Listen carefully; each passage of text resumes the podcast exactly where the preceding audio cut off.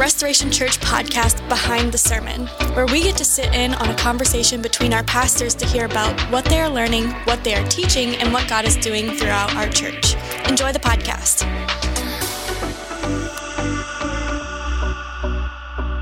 Hey, welcome to the Behind the Scenes podcast.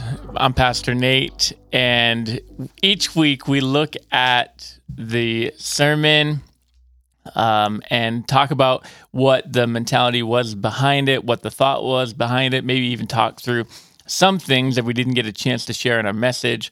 And I'm joined right now by with Pastor Stephen and Pastor Andrew, and we're going to talk through Sunday's messages. So it was Palm Sunday, and every location pastor preached live at their location, and each of you preached a different message. And the only thing that really we had to move forward with was, hey, it's Palm Sunday, and so take that text, and then you're free to move with it how you want. So, Pastor Andrew, tell us what you preached on, and then Pastor Stephen, tell me what you preached on, and then I will tell you what Pastor Jeremy preached. Yeah, so for me, I hit on the idea of the unmet expectations. So one of the things that fascinates me about this story is Jesus is entering into Jerusalem, and thousands of people are worshiping and celebrating and kind of yelling out to him. And then within a couple of days, those same people are yelling for him to be crucified. Even his disciples aren't following him. And so for me, I was like, what led to that change? And what I really talked about, and it's not the only thing, but what changed was all of a sudden the expectations they had were different than what they thought. And so they turned on him. And so for us, we can do that. We can do that with ourselves when we're looking at God, and we can place whatever expectations. When he's the coming king, he's entering the city. He's supposed to be a conqueror. He's going to overthrow the Romans, and they're all on board when they can put their own vision of what the Messiah is. But as he begins to live it out, they get angry when it doesn't meet what they had expected. And so then Jesus is all of a sudden saying, like, no, this is what I'm going to do. This is how it's going to be. And they don't like that anymore, so they turn on him. And for us, when the Spirit convicts us, and as we get better at listening to God's voice, we can oftentimes derail ourselves because we're like, no, now that I can hear you clearly, I'm not sure I like the plan, or I'm not sure I like this direction, so I'm going to go my own way. And we quickly can turn into that. So that's kind of the idea that I hit on. That's cool. I like that. Pastor Stephen, give us a recap of your sermon. Yeah, so the whole theme of what I preached was, as Jesus entering to Jerusalem, and people are talking about how accepting him as a Messiah, and, praising him, Hosanna to the highest king, and stuff like that. Even in those things, deep down in his heart, Jesus' heart, he knew that he was entering to the hour of crucifixion, that week. So even in those celebrations, he knew in his heart he was stepping into the suffering. So right. I kind of touched on that. That really caught my attention, that even in the midst of celebration, in his heart, he was suffering. He was enduring that suffering. Yeah, so there's a big parade for him, but he knows the loneliness he'll feel just a few days later as right. He hangs alone on that cross, disconnected from the people he's dying for, disconnected from from his heavenly Father, who he's been one with right. in the Trinity, which is hard for us to understand. Mm-hmm. Yeah, he still went forward for that. Yeah. Pastor Jeremy preached a similar thing to you, Jeremy, talked about expectations that we have on Jesus that we, that it can feel like maybe he doesn't meet, and they were expecting him as king to do one thing, and he did something different, and just talked about us letting Jesus rule and choose and take the path that he chooses and not trying to force him into our own path.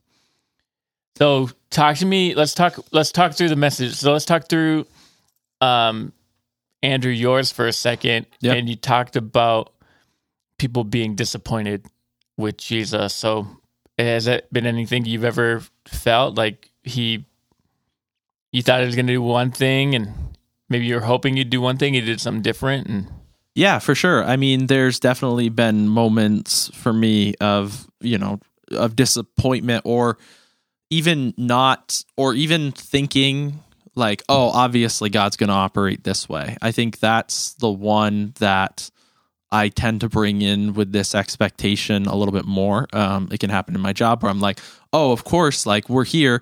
God wants to save New England. So he's going to blow up my location in a matter of weeks and we'll be 500. Like that mentality, because like, Of course God wants us. And it's the same thing. You're looking at Jesus, he's coming in. It's like, of course he wants to save Jerusalem. He even says he's crying over the city saying like, I wish you understood what would bring you peace. How, and before that, there's verses where he's like, I've longed to gather you up in my arms and hold you to my chest, Jerusalem. And he's crying over the city. And it's like, yeah, of course he wants to come in. He sees the Romans and he is disgusted by them. So he's going to overthrow them. And that mentality, it's so easy to misconstrue, because that's what's scary is all the people who are worshiping and celebrating, they do understand that he's there to be king. They get it. It's when he actually is king that they actually dislike it, because they don't like the type of king he's come to be. Right. And so that's where I end up getting where I'm like, of course God wants to do this thing. And it might be true. God does have a heart to save people. God does have a heart for me as a person. But when he starts to do it in a way I disagree with, or it looks different than I thought it was, that's where I find myself on the other side, where it's not that I stop. Maybe, you know, I might not go to the extreme as I don't follow him, but really I'm not following him anymore because I'm disappointed. And I'm looking at him saying, you know, the way you want to rule as king, I don't like it. I don't agree with it. And, you know, and I can be guilty of that. So I think that's definitely a challenge I've faced. And one of the things I hit on with the idea of Hosanna, Hosanna only appears 6 times in the Bible total. So you get it once in the Psalms, which is what they're kind of quoting. Yeah. But then it only appears, he's only called Hosanna on his way into the city. It doesn't happen any other time in the New Testament. And so that was fascinating to me. I was like, why is that? And so I started looking at like what Hosanna means, and it means God save us now. And what I said was Hosanna, it was a demand. They were looking at him. They're like, we've been under the Roman government for at this point 100 years. They've been oppressing us. They've been mistreating us. They've been killing our people. We've been at war. We've had revolts. And they're looking at Jesus coming as the next, you know, the next David, the next judge, the next one to throw off the shackles of this government. And they yell this demand at him, God save us now. God, do this thing. Do what we say, what we want. Come take over this city and come become the new king and get rid of these Romans. And they're heaping this expectation on him as he comes into the city on the journey. And so that was one of the things I kind of talked through was, we can't put that demand, God save us now, do it the way we want, but instead, God, do what you want and let your will come and be lived out. Yeah, I think when we're facing problems, then we start demanding or expecting God to answer it a certain way, according to our expectation. So, for those who aren't familiar with the Bible, you've got the Jewish people who have been swallowed up by the Roman Empire, and now the Roman Empire is leading them. So politically, there's a whole lot going on. Yep. They are now, you know, think about if Ukraine is now under Russian rule, that's what happened with Israel. They were taken under. They're now ruled by a conquering nation. Even a puppet government is essentially what's up. Herod, their king, is a Jewish person, but he's loyal to the Romans. He's a puppet of. He's just I'll oppress my own race, my own ethnicity in order to make a lot of money. Absolutely. Yep. Then they get tax collectors, which is why they're so hated, because they're Jewish people who say, "Hey, I'm making a lot of money. I'll oppress my own ethnicity in order for my own wealth." So Matthew, who's a disciple, that's why he was so hated, because it was a Ukrainian working for Putin and taxing the Ukrainians to death. So that's going on. Then within the Jewish people, you've got the religious oppression that they're facing. So every encounter that Jesus has with a Pharisee or a Sadducee in the religious system,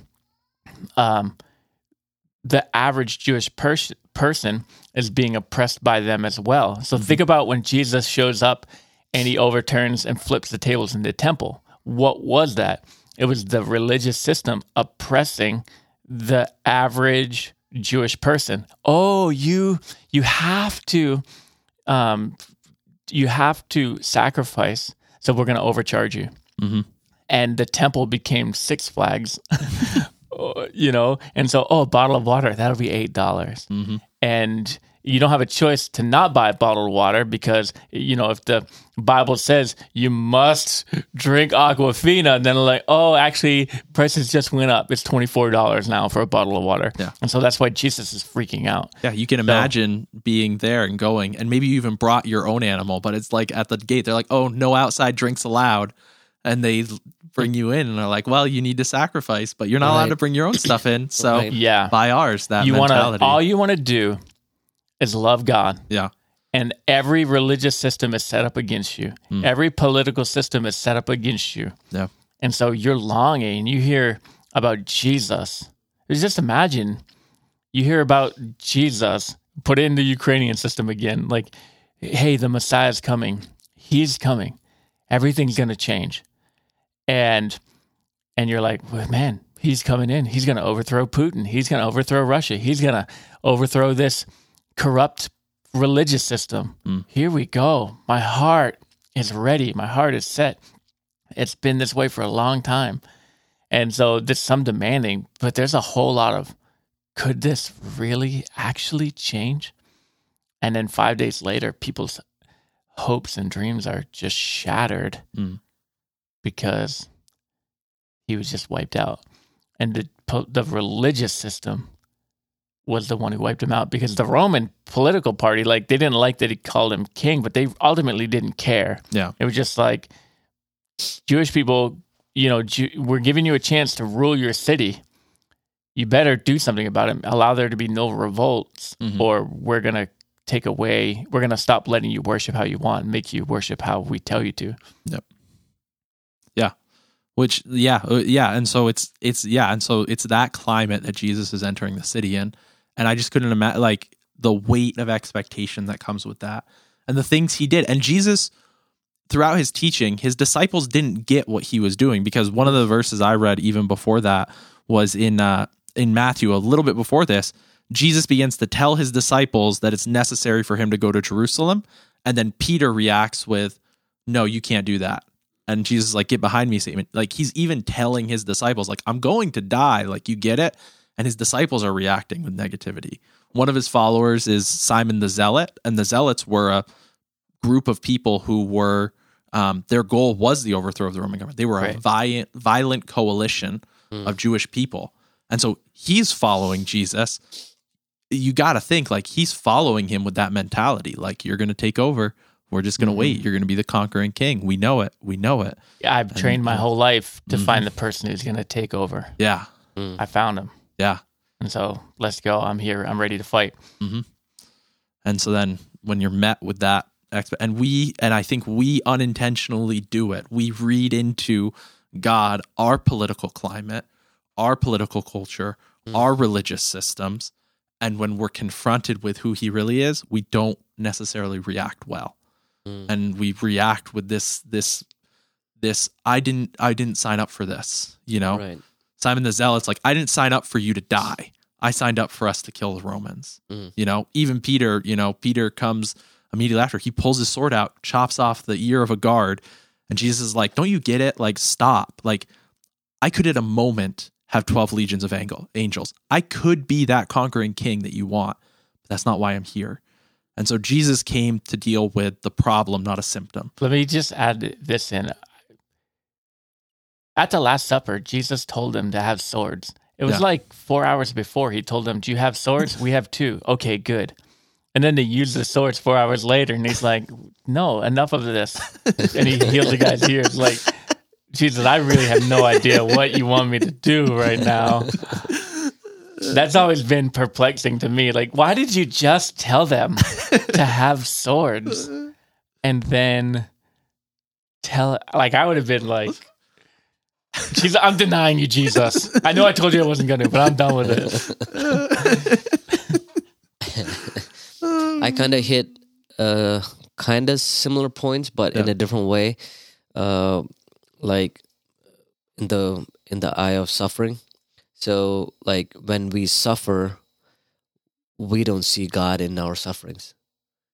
Like it's so hard for us to think that God is present in our sufferings because, you know, it's just because of our society, our culture, the way we live. It's always, you know, point to God because you're suffering. If I hurt, something must be wrong. I'm doing something wrong. Yeah. And, you know, and I've heard this, I'm going through this because like I sinned. Is that why I go through this? Like it's like a God's real... God's judging me. God's condemning me. God hates me. Yeah. So it's really, you know, thinking through it. So I shared this testimony yesterday at the church, like almost losing my wife, almost losing my baby, you know, almost getting kicked out from this country.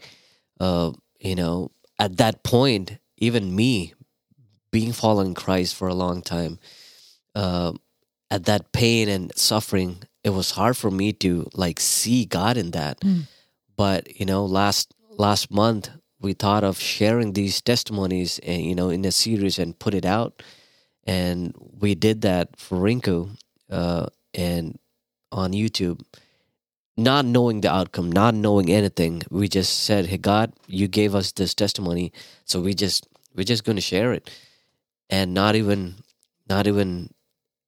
you know, it didn't take much time. Like our Hindu friends, not non-Christians, Muslims, you know, people texting us, hey, your testimony is so impacting in our lives. We want to know who this Jesus is. Can you share? Talk about that for a moment, Stephen? Because I would say the average New Hampshire American is not friends with a Muslim or a Hindu. Maybe Buddhist, because you get white people pretending they're Buddhist. All right. So I feel like I've known... And in my middle school, there was a guy who was Buddhist. He was from Cambodia. They fled to the United States during the genocide.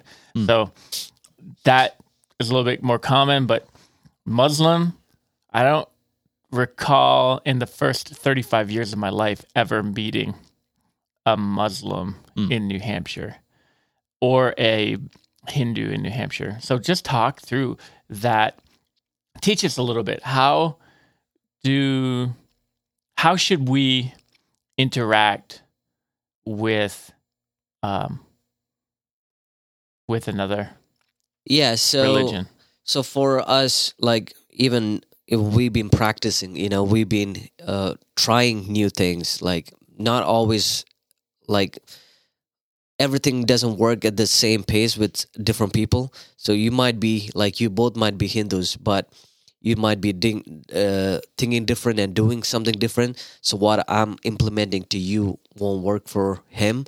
So like it's, you know, trying new things. So like as I said, testimony, we never imagined like Muslims and Hindus would text us. That was not even in our picture. We thought, hey, why not? We just have this resource like YouTube.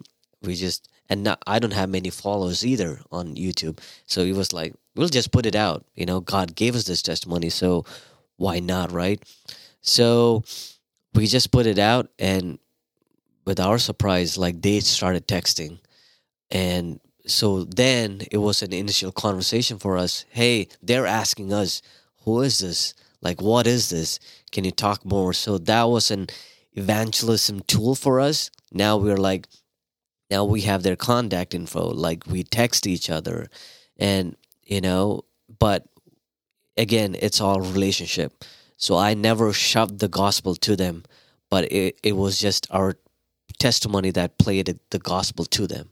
So if, you know, because of always the changing culture, it is much more likely that our new neighbor could be Muslim or Hindu than at any other time, probably in New Hampshire history. So... and it is pretty probable. Your kids are going to school likely with someone who's growing up in the Hindu faith and Muslim faith. Right. So if I find out my new neighbor is Muslim or Hindu or even Buddhist, what should I do? So I would start with building that relationship first, because as we traveled and encountered people, non-Christians, they always want that genuine relationship first. So like our friends, like even Rinku, she has people who doesn't even believe God, you know, like what we believe, but they're her best friends. Like, so they have Ringu as their best friends. Like I have Muslim friends that consider me as their best friend. It's always relationship. So they don't just automatically hate you because you're a Christian. No. So because we made that connection, we made that right. Open hand. Like, hey, I won't say anything about your religion, or you don't have to talk about my God or our God. But if you have questions, you ask me. And let me say this, all right? So it's not like the movies, all right, where they just are like bloodthirsty against Christians. But at the same time, for us to remember, they're watching the same movies, so they think you hate them because you're a Christian. And so when you offer that olive branch as a symbol of peace, right? That's a biblical symbol of peace. When you treat them as a kind neighbor, they think, one, because if you're white, you're American, you're Christian, that you hate their guts. And when you don't, all of a sudden now the Holy Spirit has absolutely been able to infiltrate their life. Right. Like, especially what you said, Pastor Nate, like if you come to Kuwait or Middle East, anywhere, like they treat white people like, we don't want to do anything with you because of the media, the culture. So like, you know, it's just big no. I don't want to hear about anything, but you know, caring for them, showing that love is the first step. Again, relationship. Hey, we're not here to bombard you with anything. Nothing religious. Can we hang out? So everything, like even the people that we are talking and things like that, is just, hey, you don't have to talk about Jesus. We don't have to talk about anything, but let's talk about, you know, life. So that was our initial conversation. Hey, somebody texted us, Hindu person texted us and say, hey, I was impacted by your testimony. Can you share more? I'm going through the same thing. So there's nothing God in it, but even in that, we find nugget moments where we say, hey, we could only do this because we believed in this. So they were like, what? Like, all right, can you talk us through that more? So it's small things, but, you know, we are prompting them to talk to us again, ask right. questions. So again, it's a relationship. And one thing I would say is that bold step to do it. Right. You know, that's the initial thing. You can have 100 testimonies with you, but if you don't take that initial step, if we didn't take that step, we wouldn't even know that they were waiting for this, you know, like, right. How would you know? So I would say this, if you have testimonies that God has done, share it. Media is the best option. You don't need anything. You just need an iPhone right. or a phone. Just do it, because maybe people are waiting to hear that from you and get life changed. Awesome. Anything you add on that, Andrew? Yeah, just talk me through. So yeah, talk me through, kind of give us a little bit of insight culturally, what it's like to, because honestly, for us, we don't experience what it's like to live in a multi-religious culture, right? So it's either Christian dominant or right? We're like agnostic, atheist dominant. So yes. How was it growing up as a Christian when you were the Christian minority and another religion? Probably was Muslim or Hindu the primary in Kuwait? Kuwait was Muslims. So growing up as a Christian amongst mosque and daily prayer and so it was, again, I got privileged to be born in a Christian family, so it was all like right there in front of me. But early morning, like Muslims pray like 5 times, so like over the bullhorn, pretty much. So waking up, we woke up hearing the prayers that they did. So they start like 4:30 or something like that. Then it just goes during the day. But, you know, more than that, like even my friends, I grew up, they were all Muslims. And very rare people that I had Christian friends. And again, Christians mean like Catholics or like not right. my own belief, you know. So it was different, but they never, like even me, like as I said, we had a relationship, but it was not like, hey, you do your stuff. You're like, you know, your God is different, you know, that we never brought that God factor into our friendship and relationship. But yeah, like we couldn't, like my dad was a pastor, like he pastored underground churches. So like it was not easy, you know, like for us to go out there and, you know, share about God and share about Jesus and stuff like that. But yes, I did.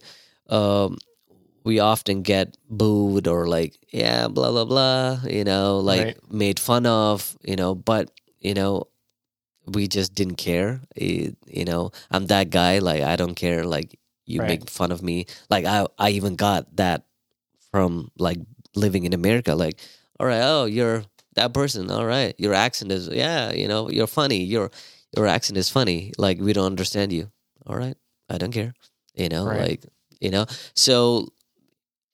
Maybe growing in that environment made my heart that hard, or like I don't care mentality that, you know, it just, I grew up in that. So, so yeah, pretty much it, mm-hmm. it was just, I would say it was just built in naturally, mm-hmm. For me, I guess, yeah. Yeah, no, that makes sense. That definitely makes sense. Yeah, I feel like so I don't know, coming from a predominantly, you know, Christian background and culture, one of the things that you talk about, you're like, oh yeah, I have best friends who don't even, you know, we might have different beliefs and stuff like that. There is in American Christian culture, like an almost like don't do that mentality. Like you shouldn't be that close to people who don't have the same belief system as you and like push them away, keep them at arm's distance, like that mentality. So it's interesting to hear you talk about it and be like, oh no, that's just part of the way I had to grow up because I didn't have a choice. Right. And so the challenge in Christian culture is you become Christian long enough, you don't even know someone who's not a believer. Yeah. Which is bad news. This is that we've completely taken ourselves out of the mission of God because we're doing church. We're not being the church, and it's a struggle and a something you have to fight against. Yeah, and you know, Pastor Nate, we talked about it. You know, often we talk like that's my heart. Like I want to take a group of people to go missions with, to Middle East, to India, because like it's, you know, it's completely different than what we see here. It's completely different. The culture, the persecution and this pain and the suffering that they endure for being a Christian, like, you know, like they get stripped down naked and walk in the streets, pastors humiliated. We don't see that here, but it's like a common thing in India. Like they just, Bibles burn, churches, like you never know when your church is going to get burned. It can be like Sunday. Like I know pastors, personal pastors, like one Sunday they were worshiping. Within seconds, people came in, Hindus came in, trashed everything, burned the church. You know, so all that, we don't see that, right. you know, but there's a whole another suffering and pain that people endure. So it's my heart to take the teams from here. Hey, there's a whole different thing that people endure in other parts of the world that we don't, but we are blessed. So you're following Jesus. You're under, I'm not saying this about Kuwait or India, but you're following Jesus. Imagine you're under a dictatorship. You're being oppressed by other religions, and then you hear like, hey, Jesus is here. It's his second coming, or, you know, just imagine this in a first century context.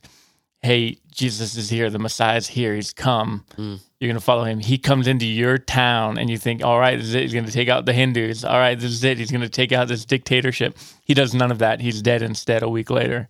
How would you feel? Like, oh my word, like, why am I even doing this? The one I put all my hope in couldn't do anything. And then we come to Easter where he is risen again. And I always think about his ascension. The crowd was 500. It wasn't 5,000. And I think a lot of people are like, nah, I already trusted him once. I'm not going to trust him again. You know, or maybe he was just very strategic about, he just didn't even talk to more than the 500. But. Right. Yeah. I've got a different plan. I've got a different plan. Will you trust me with a different plan? Yeah, so one of my points where there's a revelation that comes through the suffering. There's a revelation that comes of Jesus Christ when we go through pain and suffering, like the thief on the cross. He had some transformation that happened when he's at the cross in that pain. And he is asking God, Jesus, like, hey, can you forgive me? Or, you know, and he's replying, you'll be in paradise with me. You know, lived all his life as a criminal, but there was a transformation that happened in that pain, that revelation that hit him. Same thing, Easter, you know, big revelation. Even death could not hold him in that tomb. He was resurrection. I want to talk about the crowd, if you guys are good to do that for a little bit. So, you get the crowd shouting Hosanna, and then you get the crowd shouting crucify him. I've definitely heard a lot of, you know, they all changed their minds and they got sick of him and how quickly they turned. Kind of the one thing that I've always thought, and I don't have any basis for it, but that, maybe it wasn't the same crowd. So Jerusalem was maybe 500,000 people, 600,000 people. And then it, during the time of year, during this festival, I mean, it's jam packed. So it could be 1,000,000 people there. And so you've got a huge crowd showing up. And then 5 days later, you've got the crowd, the religious crowd, the Jewish, you got this mob, going crazy, crucify him. Kind of, I mean, I'd have to relook at it because these are just thoughts I've had that I've never really investigated. But I just wonder if the crowd shouting crucify him wasn't even as big of a crowd. You know, that was one of the reasons why they arrested him in the middle of the night, because there still was on that Thursday night, Friday morning, in the wee hours of the night, there still was a lot of people really excited about him. And so they arrest him illegally. They got him in Caiaphas' house. They've got enough rabble-rousers to show up that they convinced Pontius Pilate that the whole Jewish people wanted him dead, but it was only a handful of them. And I just think about in church culture and as pastors, I'll talk to you as pastors while everybody listens in. But it's the idea of the loud minority. And so as a pastor, you have a lot of people come to you and say, a lot of people are talking, a lot of people aren't happy. Right. They said, and you can convince a leader to be like, to do what the loud minority wants and can take a church off mission when everybody else is excited and hopeful and they want to follow Jesus. But the mission of Jesus is crucified, sabotaged by the loud minority. Right. But anyway, I just want to talk through that. It's just kind of some rough thoughts, but yeah, I was. I'm trying to remember where I was. I was reading a study where they were talking about corporations and things like that, and corporate climate, and how a corporation can be almost hijacked and weaponized, and the bureaucracy used. And I think the studies were saying if you have a 10% vocal minority, they can hijack a corporation's culture. So if 10% of the corporation are a vocal minority and have a agenda that they're trying to accomplish, they can hijack the rest because the rest of the corporation won't say anything. So I imagine there was a lot of Peters in the crowd who weren't there to yell, "Crucify him," but silently watched what was happening.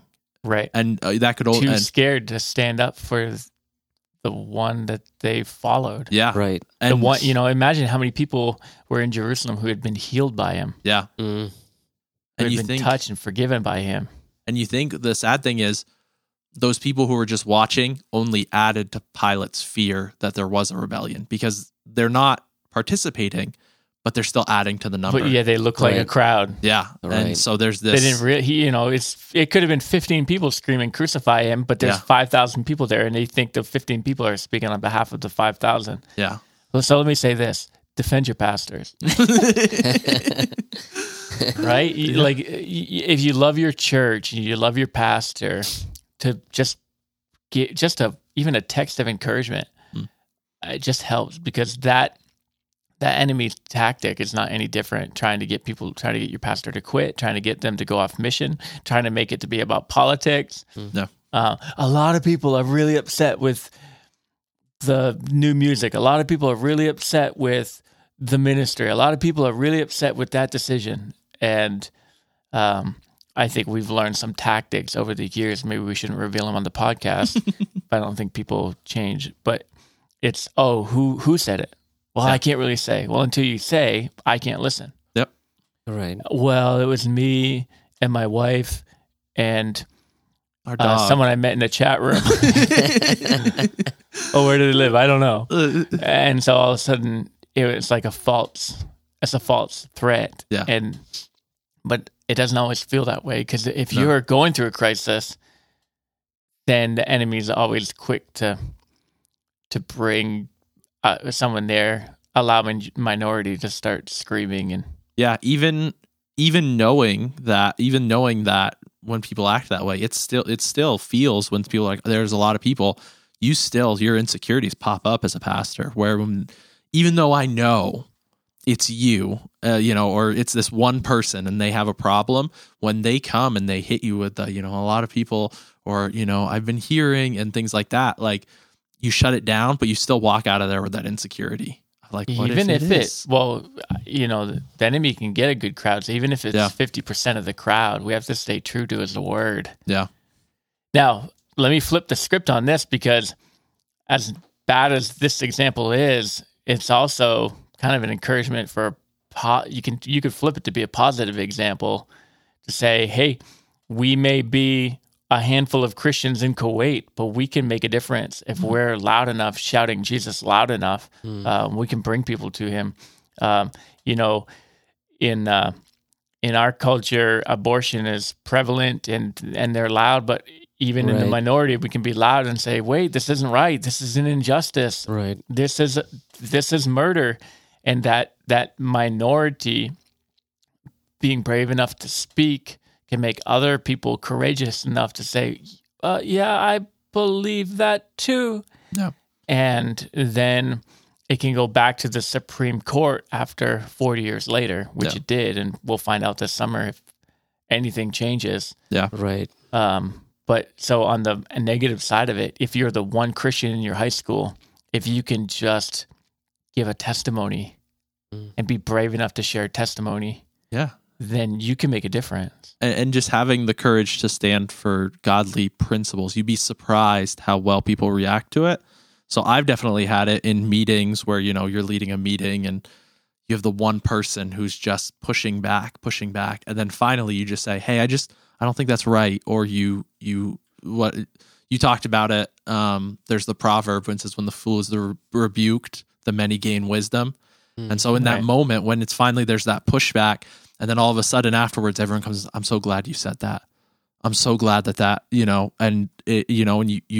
I've experienced it in a lot of different ministries where there's the one unhealthy fat person or factor that's just dictating how bought in people are, how much they're willing. And then as soon as there's 1 ounce of pushback, everybody's like, oh, we've been waiting for this. We've been wanting this. And they'll just, move Yeah. So. I'm thinking of a real life example from my kids. I feel like they told me something recently, but it's not coming to mind. But just the cliche, one person stood up and said something, mm-hmm. and everybody else all of a sudden jumped in line. I don't remember, but it's like the playground bully. One person says, "No, you're not going to bully us anymore," and then every other kid in the playground is like, "Yeah, that's right," and you end up with a bunch of karate kids beating up Kramer. You know, it's that type of scene where, like, hey, we may be little, but we're many in number, and so you're not going to bully us, Kramer, anymore. Have you ever seen that Seinfeld episode? It's a classic. Yeah, it's also like learning to defend your faith as well. You know, a lot of people, like, you know, talking through the Easter invites, right, from last 2 weeks, 3 weeks, and, you know, just asking people to just hand out the invite cards, even like they're like, no, it's fine. No, like, take it and invite. Like, mm-hmm. that's all you need to do. Even that is a big, like, you know, so much for them. Yeah. That, you know, if you don't do it, who would do it? Yeah. Like, if you don't take this stand, if you don't take this, nobody can take it for you. Mm. You know, like, you have to take your own stand, you know, and, you know, pushing through those people and saying, hey, you're, you know, like what you mentioned, Pastor Andrew, like, you're removing that toxic people, and rest the whole crowd says, now I can breathe. Yeah. Why didn't you breathe before? Like, you know. So a couple of rough thoughts I'm trying to think through. I don't know if I can put them all together here. We think about the people yelling, crucify him. Many people think the Christian response is to yell back, no, crucify you. Yeah. And that's how they're going to defend their faith. Oh, you're going to try to kill my Christ? I'm going to try to kill you. Mm. And instead of being willing to say, wait, no, he's my Savior. And being willing to identify with him, and that means losing our own lives. So instead of attacking back, to say, no, I stand with him. Mm. I'm a testament of who he really is, right. And being willing to risk your own life. A quote that I read last week, I don't know who said it, I can't find it, but many people are willing to die. Many people are willing to kill for Christ. So Peter is going to chop off the guy's ear, and I'm going to kill someone for Christ. I'll be the person who will say, no, crucify you, but unwilling to die for Christ. And so a few hours later, and they say, hey, you're one of them, right? And he's like, I ain't one of them. I'm willing to kill people for the cause of Christ, but I'm not willing to lay down my life for Christ. So good. That's so good. And that's like the big, hey, I'll go to another country. I'll give them a piece of my mind. Hey, why don't you actually give them a hope of Jesus? Yeah, that's really good. I don't know about that. Crickets. Yeah, I mean, if you think about it, like, there should have been at least 14 crosses up there on Golgotha that night. You know, you take out Judas because he betrayed him, and, you know, there's another 11, and then there's the three. You know, there's the three. There should have been 11 crosses minimum up there, and there wasn't. You know, who are the only people dying with him? Well, it's Jesus and two thieves. Right. If we go into if there's a terrorist group rising up, you take out the leader and you take out a bunch of sub leaders. Yeah. So then hopefully the whole movement dies. Very rarely do you just take out the one leader and everything disbands. So, you know, part of the strategy, maybe it wasn't. Maybe they just knew how cowardly these other guys were, or they took them for granted. But I bet you 45 days later, they wish they killed them all. Yeah. Because Peter preaches, and that 120 people, empowered by the Holy Spirit, gets us to today when there's over 2 billion Christians around the world. Unbelievable. Right. Yeah. Wow. Yeah. That's a good thought. And by the time it was over, it took every single one of them, except for, I think, John, died by persecution. Yeah. So how radical a shift was that, you know, where it was unnecessary to kill them before because they were so they would scatter so easily, and the movement ended that too. Okay, now we need to take out each and every one of them, you know. You know, and I think that's a good thought on it. And and I think the difference is for me, when I read it, it's all the expectation. Even his disciples thought he's going to be the conquering king. He's going to wear a golden crown. Right. He's going to be crowned with jewels and celebrated. And then when he's there with the crown of thorns, they're like, I have no desire to be a part of this. Right. I'm done. Like, this isn't what I signed up for. And they checked out that easily. That was it. It was that, you know, like I said, when the vision's broad, everyone buys in. As it gets more specific. And I think that's a challenge that we face as pastors. As our vision gets more specific, more people oppose it. And so as we say, like, this is what God's called us to do, and we give a clear, this is what it is, that's when there's opposition, you know? Right, yeah. You know, can't we have 15 different types of ministry for our kids? Mm-hmm. Let's do the Boy Scout type ministry for our boys. Let's do the Girl Scout type ministry for our girls. Let's do the Bible memory ministry for the kids. Let's do the let's have multiple worship teams that all are a little bit different stylistically. A dance ministry for the kids. Yeah. Let's do Awana for the kids as well. Let's do so we have 15 kids and 35 different ministries for those 15 kids. Yeah. Yeah, worship style. Let's do a Sunday morning. Let's do 10 songs on Sunday morning so we can hit one from every decade of the people in our church who are alive. Yeah. And stylistically, why do we have to change? Why can't we keep it the way it looks now? Why, why do we have to spend money? Hopefully next year we can upgrade replace chairs, because they're the ones in Dover are from 1993. The ones in your location are newer, but they look older because they're pink. You know, why do we have to spend money on that? Because all that communicates whether or not Jesus is relevant. Yeah. So if I'm, you know, we had a 19-year-old get saved in Plymouth on Sunday. If I'm 19 years old and I come in and I'm trying to investigate Jesus, if there's not someone telling me, he changed my life, right? So if you're being invited by someone who's got a strong testimony, you overlook stuff. Right. But if I'm out of the blue, which happens all so often, feeling God tugging at my heart, and then I show up somewhere and everything's just antique, right?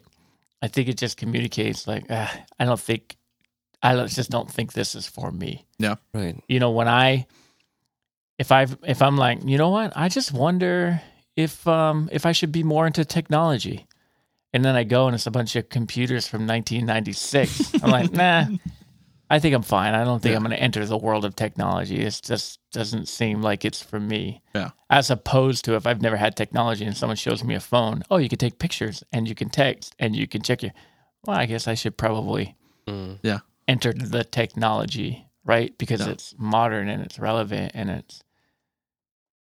Yeah. So, anyways, we've got Easter coming up, obviously a few days away. Just an encouragement. You'll hear this on Wednesday. It is not too late to invite people to church. I heard whether or not they'll come, but someone that I invited to church, I think it was 8 years ago, the first time I invited them to church. They're actually coming Sunday. They've told a mutual friend they're coming on Sunday. They haven't told me that yet. But 8 years, they're going to come in person for the first time. Oh. I mean, you guys heard any other kind of stories like that from anybody in your location? So people personally, coming for the first time? Not first time. So I've been walking around in Walmart and Market Basket just handing out invites like a crazy person, just doing it. But you know, I've have couple families that told, hey, I'm bringing my family, that one, don't know about Jesus, who Jesus is, never been to church.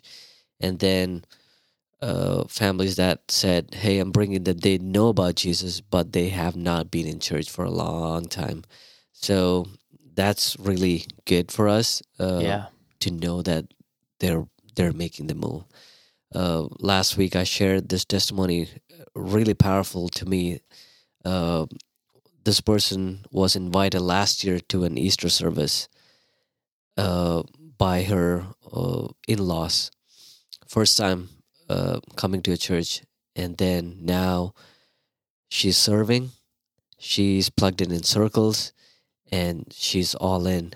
And I heard this week her husband wants to volunteer as well. Oh, so awesome. I'm like, wow, that's insane to think. Like last year, you never had a church, but now like you're invited, and you're inviting other people right now. And you're plugged in.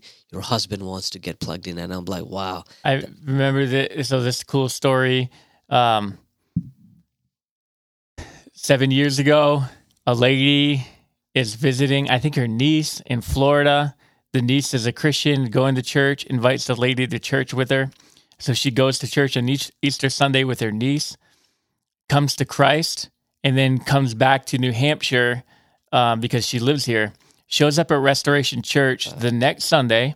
I meet her, and I said, hey, welcome to church. Have you been here before? No, it's my first time. Do you have any church background? I went to church last week with my niece, gave my life to Jesus in Florida. Her name's Danita. She still goes to the Dover location. Wow. So even if you have friends and family visiting from out of town, and just say, I'm going to church. You're welcome to come with me. Yeah. Too many people are just like, oh, I've got family in town. I can't come to church. No, you're missing out on opportunity. Right. Yeah. Still go to church. Invite them to go with you. And it might be a Danita story where they come to church, they get saved, they move back to wherever they live, Colorado or Texas or whatever, and they start now a relationship with Christ and start serving and being a part of the church in their town. And it's pretty cool. Anything you want to... Yeah. No, we I've got a couple of stories of people who are inviting friends. So I'm trying not to be too detailed, but one of our volunteers, she brought in a woman who has been out of church for like 10 years, was so hurt by the church and refuses to set foot in a church. And so she gave her a tour of the building when no one else was there for her first step, like to like walk in and be like, wow, it's so different, because she went to Milton AG when it was, before it was Restoration Church, and has a lot of pain, and walked in and was like, it's so different. Like, what is this? What is this? And like you said, it's communicating relevance and that we're moving forward, and that it's not, you know, it's not that same oppressive religious system that it's felt like for years. And I don't know the whole story of what happened, but she walked in the building and walked around for the first time and has been more open to it.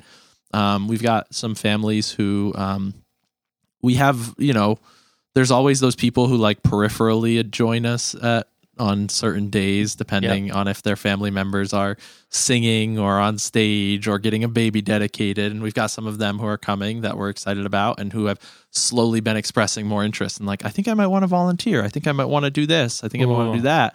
And it's like, they have almost no, like they, like I see them like twice a year, but it's that little step of like, all right. And so just every time is an opportunity to be like, cool, like just a little bit more, one more step. Like, let's see you 12 times a year. Let's see. And just trying to encourage that. And some of those stories have been pretty cool to hear and to wait for and to be excited for. Wow. That's awesome. Yeah. That's good stuff. Well, listen, we want to pray right now to end the podcast. We don't normally do this, but we want to pray for the people you're inviting and for the people we've invited. And I want you to stop in the podcast and pray. Don't stop the podcast, but pray with me right now. Like, don't just end it because I'm about to pray. Keep your eyes open if you're driving. But yeah, even if we're don't bow your head and close your eyes.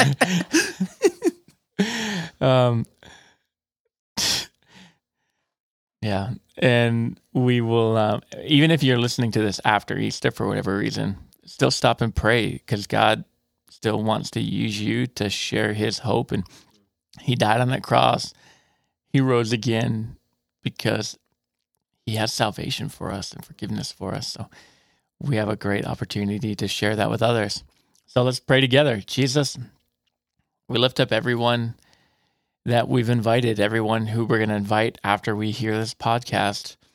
And I just pray again that we wouldn't be discouraged if they don't come, but we know we're planting seeds, and 8 years from now might be the first time that they come in, but we're going to just keep praying, because now we're trying to convert people, but because you've changed our life, and we know what you can do in other people's lives. Even the people who have it all together, you are better than that. Knowing you is better than anything. Being forgiven by you is the best thing we could ever experience. And I just pray, God, give us the courage to invite. Give us the opportunities to invite. And God, allow us to see the testimonies of our friends and our family and our neighbors and our casual acquaintances looking us in the eyes and saying, I gave my life to Jesus today. And we would have the great joy of celebrating that with them. And we pray this all in your name, Jesus. Amen. Amen. Amen. Any books to recommend? Any books on other religions or on inviting people to church? Quran. The Quran? Maybe. Oh, man. I'm trying to think. I don't have anything off the top of my head. Bill Hybels wrote a book, Walk Across the Room. It's just trying to, it's not as complicated to share your faith as you want. Yeah. Just walk across the room and talk with the person you see sitting over there. And that might be all it takes for God to change someone's life, is you just saw someone, you walked across the room to talk to them. That's a good one. That's the only one I can think of off the top of my head. Obviously, there's a bunch on defending your faith, studying other religions, but don't spend your whole life getting a black belt and never actually going to a competition, right? Right. Yeah. You sit in your whole room karate chopping boards across, but at least make a YouTube video and show the world what you've learned. Yeah. So many people think that they have to have like a level of knowledge. Like I always push back, because I, as a pastor, get it all the time. Like, I just want to bring this person in because once they talk to you, then they'll get it. And it's like, listen, no, it doesn't work that way. It's not, it's like they got, once you talk, because you know enough that once they talk to you, you'll talk them into it. It's like, no, like you're much more influential in their life than me. They don't need answers. They need Jesus. They don't need to be argued into heaven. Exactly. Right. You're not going to ask them the riddle. If a plane crashes, how many survivors will be buried? None. You don't bury survivors. Oh my word! All the dots click and connect. So you're not going to riddle them, and trick them into heaven. No. They've got to hear your testimony and to begin in their heart to say, "Could you, God? Could you?" Yeah. And that secret prayer that you don't know they're praying. Yeah, you. You do that, and then you pray for their hearts to be softened, and that something will. God wants to use you, to do it. Yeah, the greatest thing I ever heard was they asked a bunch of atheists, "What's the one thing that could convince you God exists?" And they said, "If he had an irrefutable experience encountering God, right?" And it's like, oh, like you mean what we have as Christians and have had? Every single one of us, an irrefutable encounter with God. That's it. It's not any argument. It's not any logic. The one thing they said, they're like, if I had an irrefutable encounter with him, if he showed it, but they'll use extreme things. Like if I walked outside and he was up in the clouds and talked to me, I would think that he was real. And it's like, yeah, okay, cool. That's all it takes, is you just got to hear his voice. I think we are uniquely equipped to do that. Yeah. So, yeah. Gonna be good. I cannot wait. It just, every week is miracles. Right. Easter Sunday is a bunch of miracles, all cram-packed. You get like a month and a half worth of miracles on one Sunday, so it's always a lot of fun to be a part of. Share them with us, please. Email me, nate@restorationchurch.cc. Facebook it, Testimony Tuesday it. Let's go for it. Yeah. Amen.